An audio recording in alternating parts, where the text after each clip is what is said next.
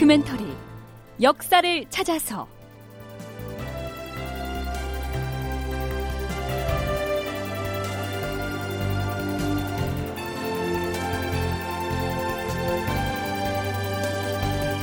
제 884편 우리도 조총을 만들자. 극본 이상락 연출 최홍준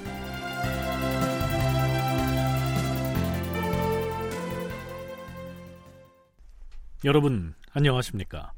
역사를 찾아서의 김석환입니다. 삼도 수군 통제사가 된 이순신의 한산도 군영. 이순신이 부하 군관인 정사준 등과 이런저런 총기를 늘어놓고서 그 성능을 시험하느라 여념이 없습니다. 이 조총은 정사준 그대가 만든 것인가?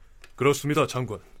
좀 오래전에 만들어 본 것인데 어디 심지에 불을 붙여서 한번 발사해보라. 예, 장군.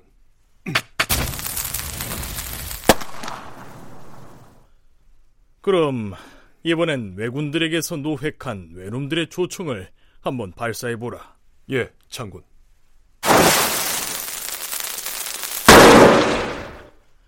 역시 외적이 기본 무기로 갖고 있는 조총이 확실히 소리가 더 웅장하구나. 저쪽에 있는 것도 우리가 만든 조총이 아닌가? 그렇습니다. 장군의 지시를 받아서 대장장이 출신인 나간수군 이필종 등을 데리고 제가 외놈들의 조총을 본떠서 만든 것입니다. 어디 표적을 향해서 한번 쏘아보아라. 예, 장군. 하... 이번에 쏜 조총은 확실히 소리도 크고 명중률도 높구나. 그런데 이 조총은 왜군이 사용하는 총과 그 성능을 비견할 만하겠느냐? 아직은 미치지 못합니다. 무엇보다 심지에 불을 붙이는 장치가 아직 미흡합니다. 하지만 머지않아 개선을 할 수 있을 것입니다. 알겠다. 내가 전하께 화포 제작에 관한 일을 아뢰어야겠다. 이 충무공 전설을 보면 봉진 화포장이라고 하는 제목의 계문이 실려 있습니다. 화포를 봉해서 올리는 장계 그런 뜻이죠. 전하, 신이 여러 번 큰 전쟁을 치르면서 외인의 조총을 많이 노획해서 싸웁니다. 그때마다 조총을 앞에 두고 그 묘한 이치를 시험해 보아싸웁니다. 하운데 외인들의 조총에 비교할 만한 우리나라의 승자 총통은 그 몸체가 짧고 총구가 얕아서 그 힘이 외적의 조총만 못하고 총소리도 웅장하지 못하옵니다. 그래서 여러 차례 조총을 만들어 보았사온데 신의 부화 군관인 정사준이 국리 끝에 그 묘법을 알아내어 싸웁니다. 그래서 대장장인 나간 수군 이필중과 순천의 산호인 안성, 김해 어느 사찰에서 일하는 종 동지, 거제 사찰 종인 엄복 등을 데리고 쇠를 두들겨서 만들어 보았사옵니다. 시험해보니 그 구조도 마음에 들고 총알 나가는 힘도 외인들의 조총과 비슷하옵니다. 다만 불을 붙이는 장치가 좀 미흡한데 몇 달 안으로 완성할 수 있을 것이옵니다. 이번에 만든 조총들 중에서 한 자루는 순찰사 권율에게 보내서 각 고을에서 똑같이 만들어 보도록 하였사옵니다. 전하께도 우선 다섯 자루를 잘 봉하여 올리오니 전공학자들은 임진왜란 개전 초기에 활만 쏘던 조선의 병졸들이 일본군이 쏘는 조총 소리를 듣고는 그 공포심 때문에 주눅이 들어서 사기가 꺾였을 것이라고 분석합니다. 그래서 이순신도 부활을 시켜서 수차에 걸쳐서 조총을 만들어 보려고 무진 애를 썼던 것이죠. 순천향대 이순신 연구소 재장명 소장의 얘기입니다. 이제 왜군의 그 조총 같은 경우는 이제 총신이 길고 총구멍이 깊다 보니까 쏘는 힘이 아주 강해가지고 어디 탁 막히면 해도 부서지는데 우리는 반대로 이게 총구멍이 얕고 총신이 짧다 보니까 그런 위력을 안 보인다 이거죠. 그래서 이순신 장군이 이제 그걸 일본군 조총을 가지고 이제 그걸 모방해서 우리도 이런 위력을 가진 총을 만들자 해서 밑에 다행히 그 총을 잘 만드는 부하가 있어요. 이름이 정사준이라는 군관인데 이 정사준이가 중심이 돼가지고 이 조총을 모방해가지고 새로운 총통을 만드는데 그게 정철 총통입니다. 그래서 이 정철 총통을 만들어 보니까 아 이게 조총과 비슷한 그런 성능을 보였어요. 그래서 이걸 조정에 보고를 해가지고 이렇게 했는데 네 여기에서 말하는 정철 총통의 정철은 발을 정자에 쇠철자를 쓰고 있는 데서 알 수 있듯이 무쇠를 불려서 불순물을 없앤 순수한 철입니다. 우리 말로는 시우쇠 이렇게 얘기하기도 하죠. 또한 우리는 총통이라고 하면 아주 커다란 대포부터 연상을 하는데요. 꼭 그렇지만은 않은 것 같습니다. 가령 여러 가지 총통 중에서 승자 총통은 포가 아니라 휴대용 총기에 해당하지요. 자, 재장명 소장의 얘기 좀 더 들어보시죠. 휴대용 총입니다. 그래서 이게 사실 이 승자 총통이 이제 이게 그 옛날에 필립 장군 같은 경우 이제 북방에서 이렇게 이름을 떨친 이유가 이런 승자 총통하고 기타 이제 총통하고 같이 합해가지고 막 이렇게 월남캐서 물치는데 크게 공을 세웠기 때문에 그래서 이제 유명해졌거든요. 그래서 그때 부터 승자 총통도 많이 활용됐지만은 조총의 비교하니까 너무 차이가 나는 겁니다. 네. 기존에 있었던 승자 총통은 조총에 비하면 그 성능이 워낙 떨어졌기 때문에 이 시기에 와서 일본의 조총에 버금가는 총기를 만들어 보려고 시도한 것이다. 이런 얘기입니다. 전쟁을 멈추고 강화 국면에 들어간 이 시기야말로 일본의 조총과 그 성능을 겨룰 만한 총기를 만들어내기에 더 없는 기회였던 것이죠. 자, 그런데 그게 가능할까요?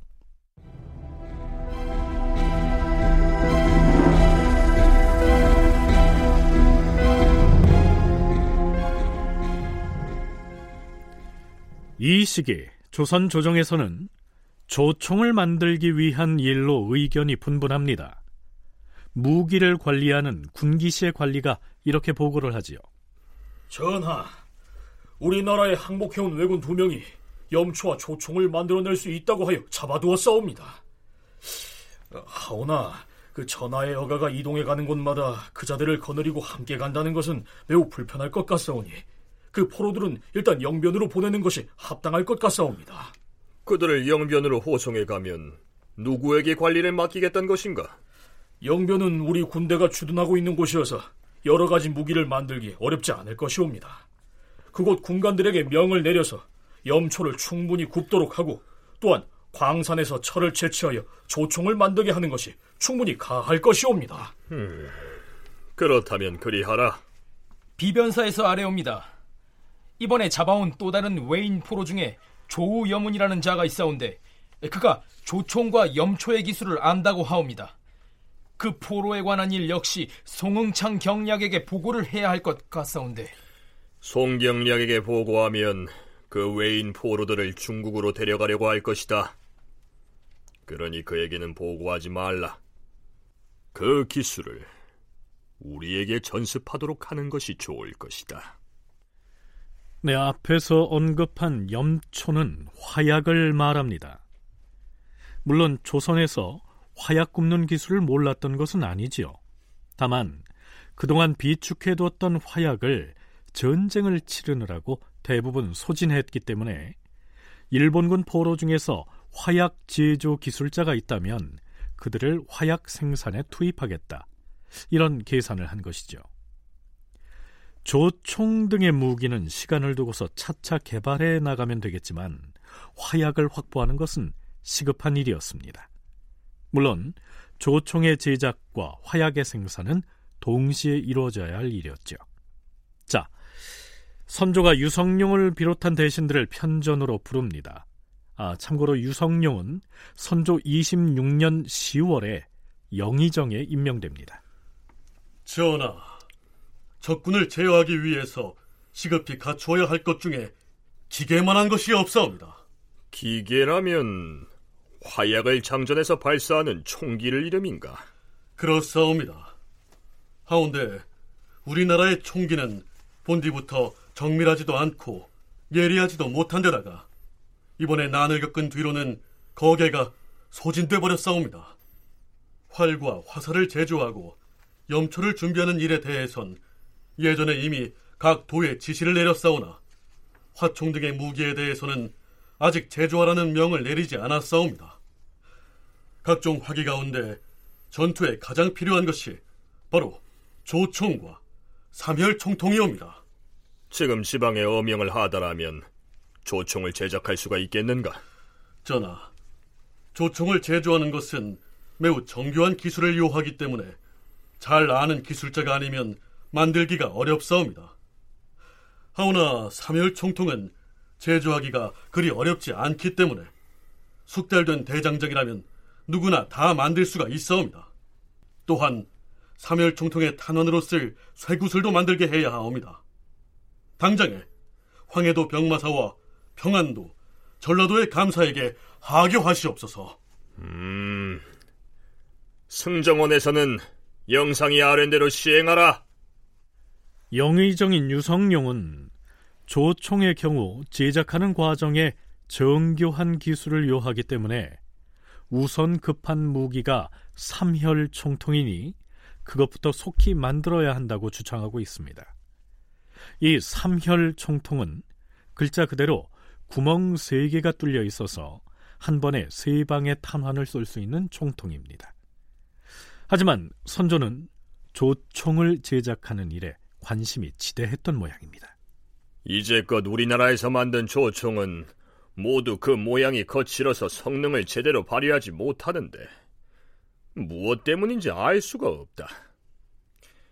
이제부터는 늘 해오던 대로 하지 말고 외인들로부터 노획한 정밀한 조총을 잘 살펴서 그 형식을 그대로 본따 제조하게 해야 할 것이다.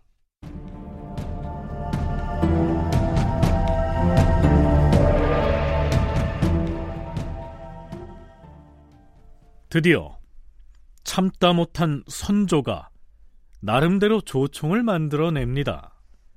아마도 선조가 기술자를 직접 지휘해서 제작한 모양입니다. 이때 선조는 여전히 평안도에 있었고요.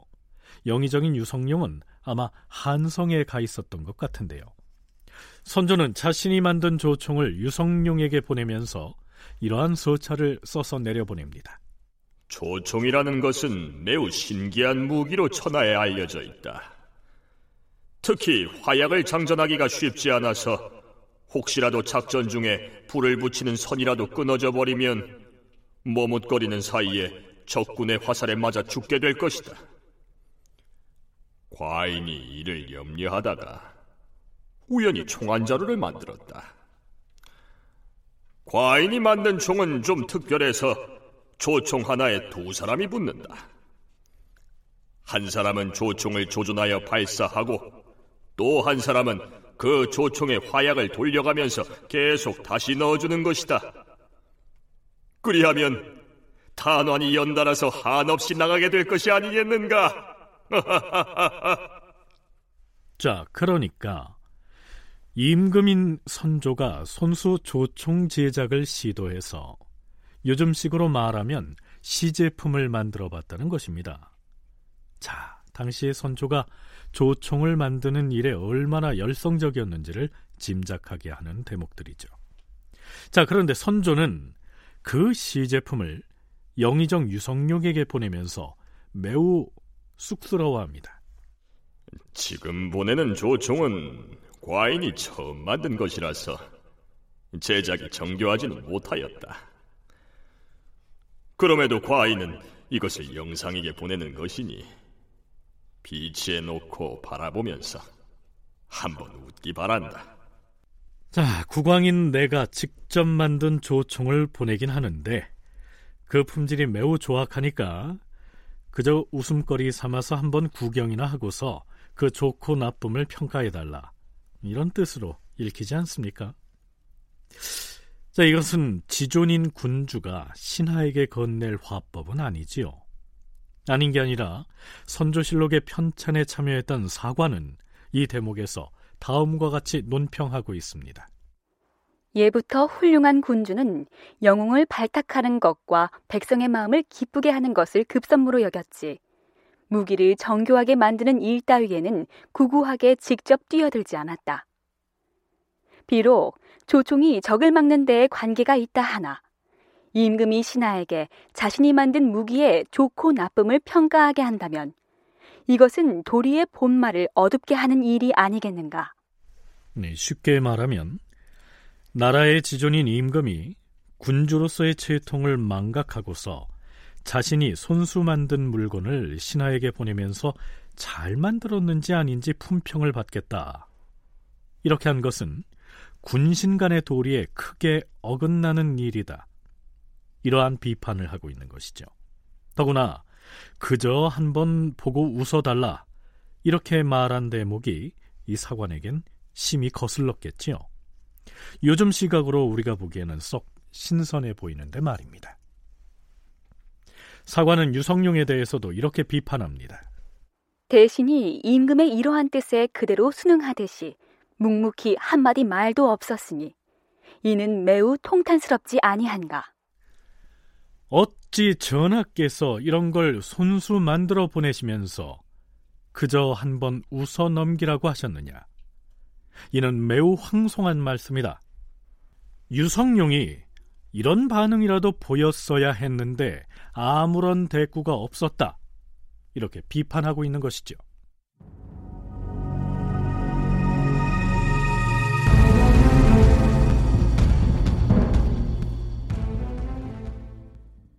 선조가 조총을 만드는 일에 열의가 대단했다는 사실은 과거 시험을 치르는 과정에서도 나타납니다. 과거를 치를 날이 가까워 오는데 어찌하여 지금까지 시험 규정을 만들어서 고하지 않은 것인가? 승지들은 답해보라. 전하, 그렇잖아도 이번에 치를 무가 시험의 계획에 대해서 병조 판소에게 물었더니 전하께 미처 서면으로 고하지 못했다고 하였사옵니다. 이번 무과 시험에서는 응시자들에게 목전은 제하고 조총 세 발을 쏘게 하라. 무과 응시자들의 무예를 시험할 때 목전, 즉 나무 화살 쏘는 것은 폐지하고 대신에 조총을 쏴서 점수를 매기라. 이런 얘기입니다. 자, 그렇다면 선조의 이러한 열정적인 조총 제작 의지는 결실을 거두었을까요? 전남대 김경태 교수의 얘기 들어보시죠. 어, 인구와 자원의 한계가 있는 작은 나라가 강한 적과 대적할 때 가장 효과적인 방법은 무엇일까? 조선은 이때 조총과 이를 활용한 새로운 전술이라고 생각했던 것입니다. 어, 전쟁 이후로도 이 추세는 이어져서 조선은 곧 아주 강력한 조총 부대를 가지게 되고 어, 심화 전투, 사루 전투 때도 이 조총 부대가 대거 파견되게 되는 것이죠. 다만 조총 제작 기술이 조선에는 없었기 때문에 포로로 잡힌 일본군 혹은 항복한 일본군인 항해에게 기술을 전수받게 됩니다. 근데 모든 일본군이 조총 제작수를 가지고 있었던 것은 아닐 텐데 이러한 기사들이 눈에 띄는 건 되게 굉장히 신기한 일입니다. 아마 기술자를 후대한다, 아, 이렇게 해치지 않고 받아들여서 후대해준다 이러한 소문이 있었기 때문에 자발적인 투항도 이어졌던 것으로 생각됩니다. 물론 그 실록 사료 등등을 보면 기술이 부족해서 조총을 만들었더니 제대로 작동하지 않았다 이런 것들도 눈에 띄긴 합니다.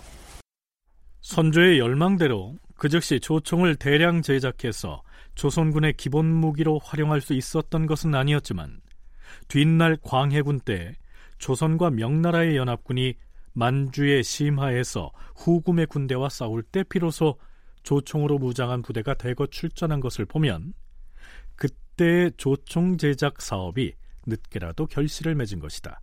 이런 얘기죠. 다큐멘터리 역사를 찾아서 다음 시간에 계속하겠습니다.